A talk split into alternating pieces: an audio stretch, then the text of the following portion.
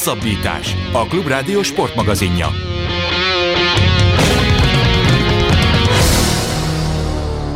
Önmagában nem szoktunk azzal foglalkozni, hogyha valaki egy atlétikai világcsúcsot megdönt, ráadásul ugye most hivatalosan nem is dőlt meg a maratoni futás világcsúcsa, de mégis érzékeltük azt, hogy nagyon sokakat érdekel az, hogy mégis hogyan futotta le Eliud Kipchoge két órán belüli idővel a maratoni távot. Szabó Gáborral beszélgetünk, aki az Eurosporton közvetítette az eseményt. Szia Gábor! Sziasztok, köszönök mindenkit!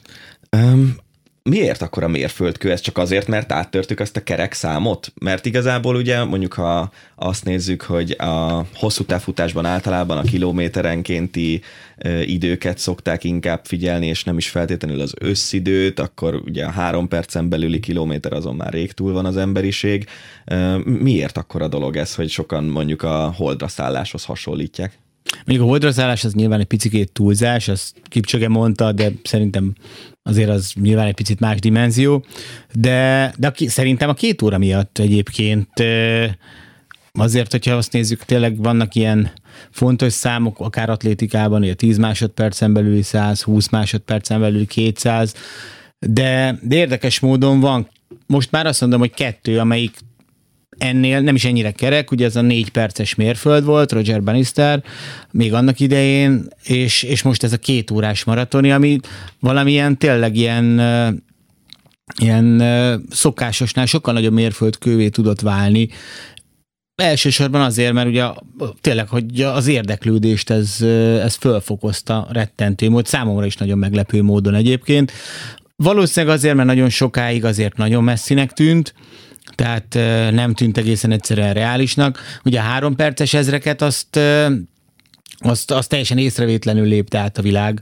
Tehát ott lett ez egyik maratoni még nem volt, az a másik már az lett, és tulajdonképpen olyan jó, mi elmondtuk közvetítésbe, de hát ez nem volt olyan nagyon nagy dolog, hogy jó, most akkor már 259-esre futják, az ugyanolyan feldolgozhatatlan volt egy átlagembernek, hogy kocogni jár a Margit szigetre, mint a 305-ös.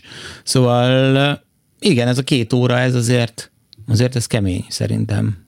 Beszéljünk egy kicsit arról, hogy miért így teljesítette ezt a távot Eliud Kipchoge, miért nem próbálta meg egy szabályos maraton, maraton során bevinni két óra alá a világcsúcsot, hogy ez lehetséges-e egyáltalán szerinted, vagy pedig ezek az a könnyítések, amikről majd szintén beszélünk, ezek kellettek ahhoz, hogy neki ez most összejöjjön?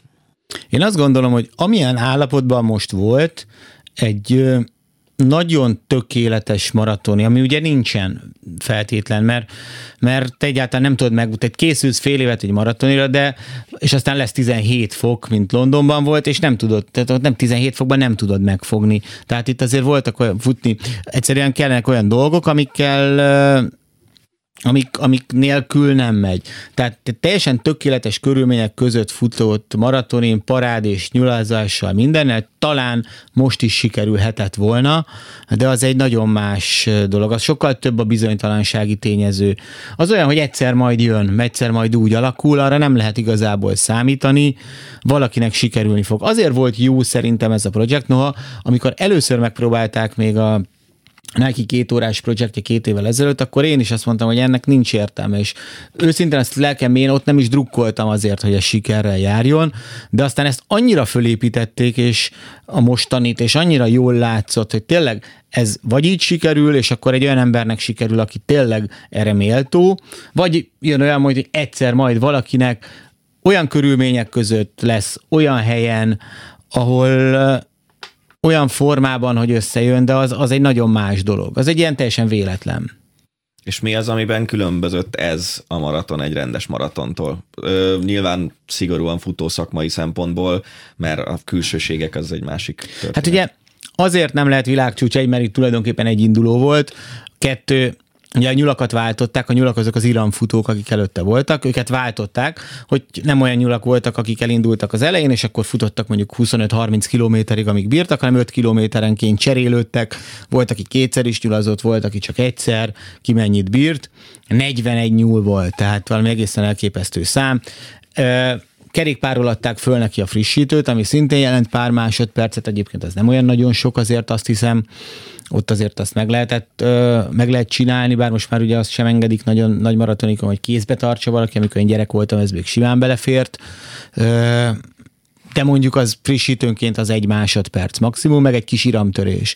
Itt nagyon elvittek mindent az egyenlőletes futás irányába, és ugye volt egy kocsi, ami lézert vetített az iramfutók elé, akik tudták így pontosan, hogy hogy kell futni, és tényleg, mint a metrónom futották a 2 perc 50 másodperces ezreket.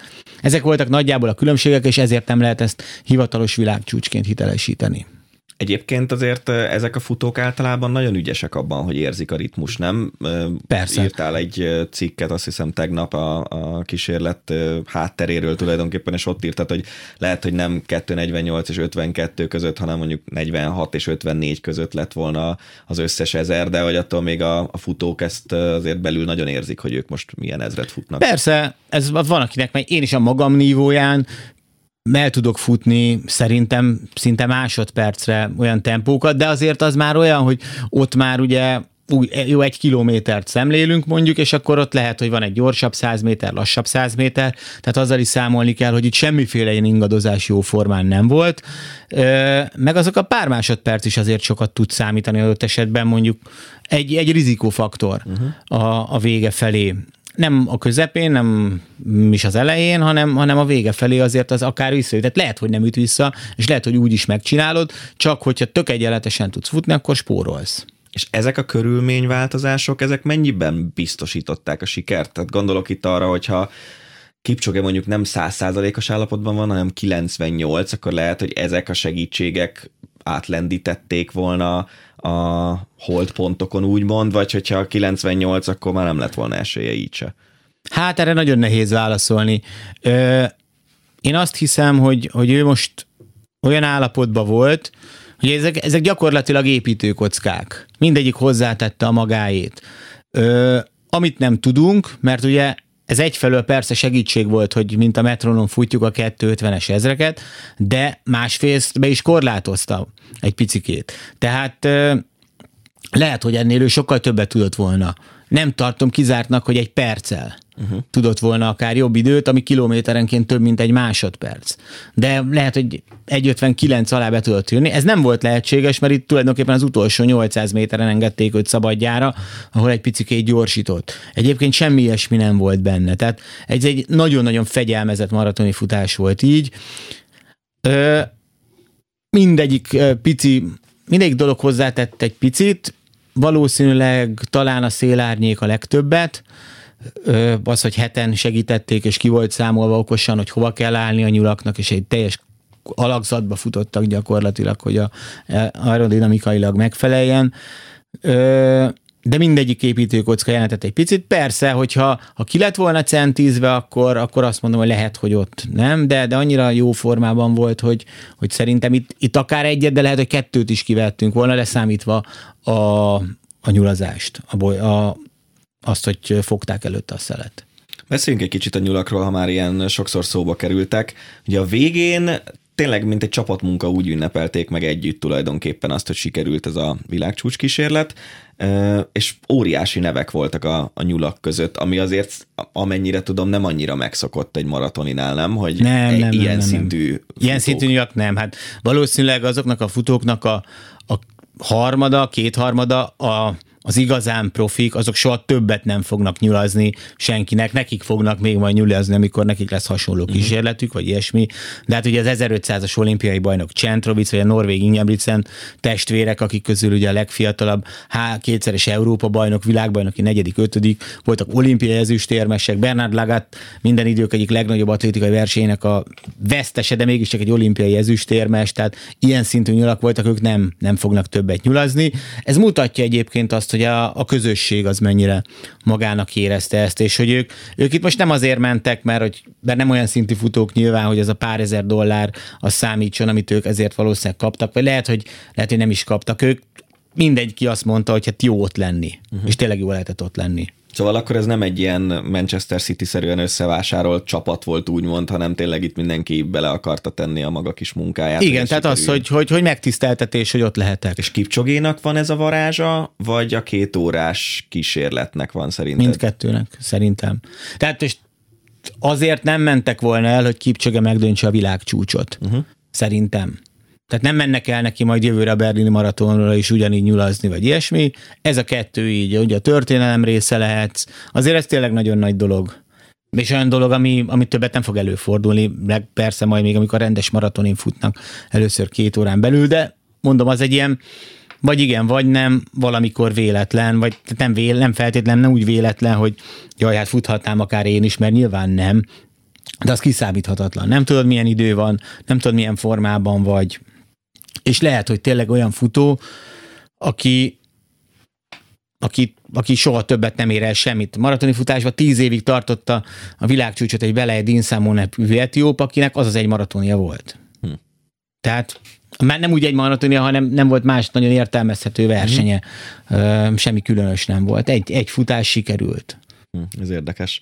Mondod a körülményeket, mikor választották ki a bécsi helyszínt, és mennyire lehetett tökélet, nyilván az időjárással az ember nem tud mit kezdeni, de, de az elmúlt évek időjárási statisztikái alapján választották Bécset, meg a várható kiváló hangulat miatt, meg milyen szempontok? Hát az, hogy ugye bár ilyen szempontból ugye majdnem egész Európa szóba jött volna, ugye, hogy nagyon kicsi az időeltolódás. Kenyához képest nem nagyon kellett az aklimatizációval foglalkozni, az prioritás volt mindenképpen. Az, az prioritás volt, hogy egy nagyon sík pályát találtak, egy nagyon mhm. sík területet. Nyilván az is számított, hogy egy ilyen erdős részen, tehát viszonylag egy szélvédett részen, bár én szerintem ugye direkt úgy volt kiírva, hogy 12 és 20 a között valamikor, uh-huh. és aztán azt csökkentették 12-14-ére, aztán mondták, hogy szombaton lesz, és aztán pénteken mondták meg, hogy hánykor lesz a rajt, tehát ennyire belementek az időjárás előrejelzésbe hogy, hogy tényleg jó idő legyen, de nyilván egy olyan helyet választottak, ahol rendszerint azért ilyenkor jó idő van. És olyan szinten figyeltek a részletekre, hogy voltak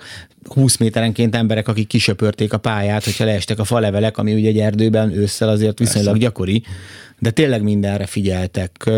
Bécs mellett szólt tényleg az, hogy egyenes volt, a két végén körforgalommal, az egyik az még egy jó nagy ívű is volt, tehát nem különösebben törte meg a lendületet, a szűkebb körforgalomnál pedig bedöntötték egy picikét a kanyart. Uh-huh. Tehát ennyire minden, mindenre gondoltak. Tévés szempontból ez milyen volt?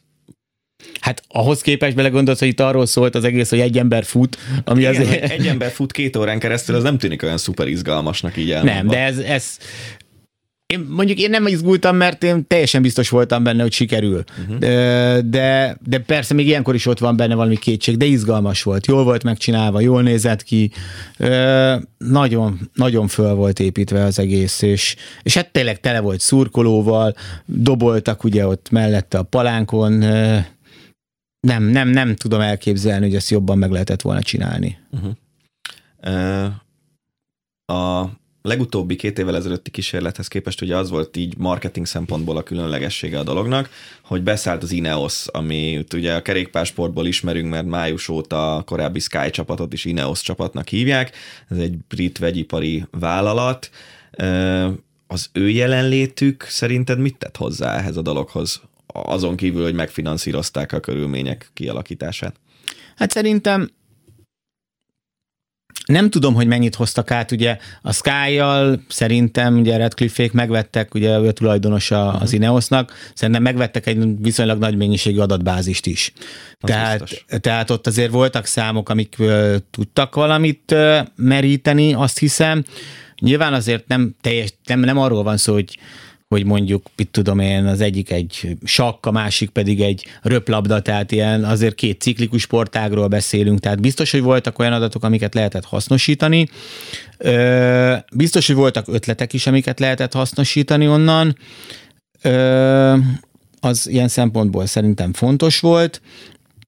Nyilván azért az pláne így most nem néz ki rosszul, hogy egy Chris Froome ugye ott volt és lenyűgözve beszélt az egészről, egy nem beszéltünk még a az Ineosnak az Amerika kupás jelenlétéről, ez a világ legnagyobb vitorlás versenye, ahol ugyanez a cég megszponzorálta a brit csapatot, és ott a skippert azt Ben Ainsley-nek hívják, aki gyakorlatilag Chris Froome és Kipcsöge uh-huh. a magas sportágában, tehát ez a hármas azért így Angliában, ami azért ebben a projektben egy nagyon komoly piac, ö, remekül mutatott, Szóval Szóval szerintem azért volt, volt segítség ez kerékpáros oldalról is, én azt hiszem. Egy összetevőről nem beszéltünk még, ami némileg ki is váltott vitákat ezzel kapcsolatban, ez pedig a cipő. Ugye a Nike kihozott egy, azt hiszem Vaporfly nevű cipőt néhány évvel ezelőtt, és ebben, de ezt majd magyarázd el jobban, csak én laikus fejjel próbálom leírni, ebben van egy úgynevezett rugó, ami segíti azt, hogy a, a futók kevesebb energiát nyel el a cipő, mint egy átlagos, leginkább talán így tudjuk leírni, és voltak olyan vélemények, hogy ez olyan, mint a cápadressz volt az úszásban, és be kéne tiltani. Neked erről mi a véleményed? Mennyit segít egy ilyen cipő, és szerinted van-e értelme ilyeneket betiltani? Én szerintem nincs értelme betiltani. Ö, én sem vagyok fizikus, de én valahogy azt mondanám, hogy szerintem, amíg nem robban föl a lábad alatt a cipő, addig, addig nem képzelhető el az, hogy valami több energiát adjon vissza, mint amennyit te beletettél. Azt hiszem ez az energia megmaradás uh-huh. törvénye nagyjából, vagy ilyesmi. Szóval ez a része ez nem elképzelhető. Nyilván közelítenek a cipők afelé, hogy minél kevesebb energiát nyeljenek el, de ettől még, amíg cipő-cipő, azok el fognak nyelni valamiféle energiát. Ugye abból jön a Hát nem azt mondom, hogy félreértés, mert eh, egyszerűen kitaláltak ennek egy zseniális reklámszlogent, beleírták azt, hogy ez a cipő ez 4% kal jobb, és mondtak valamit. Amire az embereknek azt hiszik, hogy hát jó, hát eddig akkor tudtam mondjuk félmaratonin egy órát, akkor most 4% kal fogok tudni jobbat, az mennyi, ez két egész, nem tudom, hát két és fél perc durvá, vagy igen. Ö, nagyjából ennyivel fogok tudni jobbat, hogyha ezt a cipőt veszem. De hát ez nem így van. Ugye akkor, ha így lenne, akkor nem százalékot kellett volna mondani, nem százalék pontot. Uh-huh. És itt annyi történik, hogy ha most én azt mondom, hogy 10%-ot elnyel a más, az a cipő, amit mondjuk eddig standardnak tekintünk, ahhoz képest 4%-kal jobb, magyarul ugye 9,6%-ot fog ez elnyelni. Tehát egy kicsit ilyen marketing bullshit, nem tudom. Tehát egy marketing, nem, nem is, egy, egy, egy ügyes reklámfogás, ami nyilvánvalóan a Nike-nak érdeke volt. Az a cipő az jó, tényleg jó, lehet benne haladni, de én nekem most, most vettem pont egy ilyet, futottam benne kétszer-háromszor, tényleg jó, de egyrészt a cipő az egy teljesen egyére szabott dolog, tehát olyan, mint egy síléc, hogy vagy tudsz vele menni, vagy nem tudsz, és van, aki tud vele, van, aki nem. Tehát még ilyen szempontból sem teljesen egyértelmű ugye a dolog. Ez egy jó cipő, lehet, hogy valamit hozzátesz, de nincs arra. Egyrészt, hogyha rugó lenne, abba is gondoljunk bele, hogy egy rugó lenne a cipőbe, az se úgy működik, hogy én lerakom, és akkor a rugó eldob, Persze. hanem úgy működik, hogy a rugót összenyomom, és aztán eldob. De az összenyomás az ugyanúgy mondjuk 42 kilométer alatt, hogy a nem lép két, két métereset kipcsöge, de még ha két métereset lépne, akkor is 21 ezerszer kéne ezt összerúgni, tehát 10 és fél, 10 és fél ezerszer a, mind a két lábaddal a rugót, amit nem adnak ingyen. Világos. Kicsit talán olyan helyzetbe kerülhet ezzel a világcsúccsal, vagy sikeres kísérlettel a, a maratoni futás, mint amiben az atlétika volt, amikor Usain Bolt visszavonult, nem? Hogy volt egy marketingarc, aki elvitte egy évtizeden keresztül a sportágat, most áttörték ezt a két órás álomhatárt, lehet, hogy még addig, amíg egy rendes maratonon nem történik meg a két órás álomhatár áttörése, addig ez vihető, de azért itt a maratoni futásnak ez egy ilyen mozgatórugója volt az elmúlt években, amikor már belátható volt, hogy... Ez három év volt durván. Szerintem, amíg, amíg ugye az első ilyen projektig, addig normálisan senki nem gondolta, hogy ez sikerülhet, akkor még ugye két óra három perc volt a uh-huh. világcsúcs, és ez a három perc azért az nagyon, nagyon sok. Ö, sőt, még hárman jócskán kívül volt akkor, amikor az elsőnek neki futottak és utána, amikor nem sikerült, akkor ezt ugye el is engedték, és tavaly, amikor ugye futott csak két óra, egy perc, 40-et, akkor került újra, jó, hát akkor ezt most már tényleg meg lehetne csinálni. És igazából ugye, ha látszott, hogyha tiszt, föl tud készülni rendesen, nem sérül meg, akkor ez össze is fog jönni. Maratoni futásnak a mozgatórigója szerintem az a tömeg egyfelől, ami most pillanatilag mögötte van, mert ennek azért óriási hype lett az elmúlt 20-30 évben Itt most az, az lett az érdekes, amit az atlétika nem tudott megcsinálni eddig, hogy ezt az óriási tömeget, ezt a hatalmas hátországot, ezt átemelje a professzionális maratoni futásba, mint ahogy mondjuk ugyanez a helyzet, hogy Alpesi sínél is, hogy síelnek csak Magyarországon mondjuk félmillióan, de a professzionális alpesi sízés az nagyon keveseket érdekel. Uh-huh. Ehhez volt most ez egy jó segítség. Én is szkeptikus vagyok, hogy ez mennyire marad meg, de nem hiszem, hogy visszábesik, mint ahol előtte volt. És Kipcsoge számára mit hozhat a jövő? Hát ez két, két lehetőség van. Szerintem az teljesen biztos, hogy jövőre látjuk tavasszal futni Londonba, ha egészséges marad, nyilván ezt hozzá kell tenni mindig, és utána, hogyha... És ez miért teljesen biztos? Hát a londoni maratoni mögött olyan pénzek vannak, hogy tavaszi szezonban gyakorlatilag nincsen párja, tehát egyik versenyszervezőnek sincsen esélye arra, hogy leszerződtesse esetleg, hogyha nagyon rá tudnák kattintani a gondolkodását arra, hogy, hogy menjünk rá arra, hogy meg lehet-e futni rendes versenyen, akkor ott van egy a Rotterdami maratoni, ami egy viszonylag gyors maratoni, csak nem olyan módos, hogy most már az utóbbi években a legjobbakat ö, leszervezze magának, ott lehetne gyorsabban futni, de, de valószínűleg gondolom, hogy így pláne két óra után nem fognak tudni korkurálni Londonnal, elviszik ö, futni, megdönti a pályacsúcsot valószínűleg, ami ott nagyon erős egyébként ő tartja, két óra három percen belül egy sokkal nehezebben futható pályán, és akkor utána el, vagy elmegy Tokióba, és ö, megvédi az olimpiai aranyérmét, megpróbálja megvédeni, bár amilyen kiegyensúlyozottsággal futja ő a maratonikat, az, az hihetetlen, tehát valószínűleg könnyen lehet, hogy sikerül. B verzió, hogy azt mondja, hogy nem érdekel, a tokiói címvédés, a harmadik lenne Bikila és Valdemar Cserpinski után, aki címet tud védeni ebben a műfajba. És ha nem megy el Tokióba, akkor megpróbálhatja jövőre Berlinben azt, hogy rendes versenyen megfustja a két órát. És hány, lehet... reálisan nézve neki hány jó éve van még a pályafutásából? Szerintem arra, hogy két órán belül fusson rendes verseny, arra kettő. Uh-huh. Tehát gond... akkor esetleg lehet az, hogy 20 Tokió és 21 világcsúcs kísérlet. Hát, az már azért kicsit rizikós, mert ugye tavasszal, tavasszal nem nagyon látni a versenyt, ahol meg lehet. Egy versenyre tenné föl a 2021-es uh-huh. Berlin maratonra tulajdonképpen. Hát meglátjuk, hogy így lesz-e. Szabó Gábor az Eurosport kommentátorával beszélgettünk, köszönjük, hogy bejöttél. Ez volt már a hosszabbítás, találkozunk jövő héten is, viszont halásra. Önök a hosszabbítást, a Klubrádió sportmagazinját hallották. Az elhangzottakról bővebben is olvashatnak a hosszabbítás.hu weboldalon.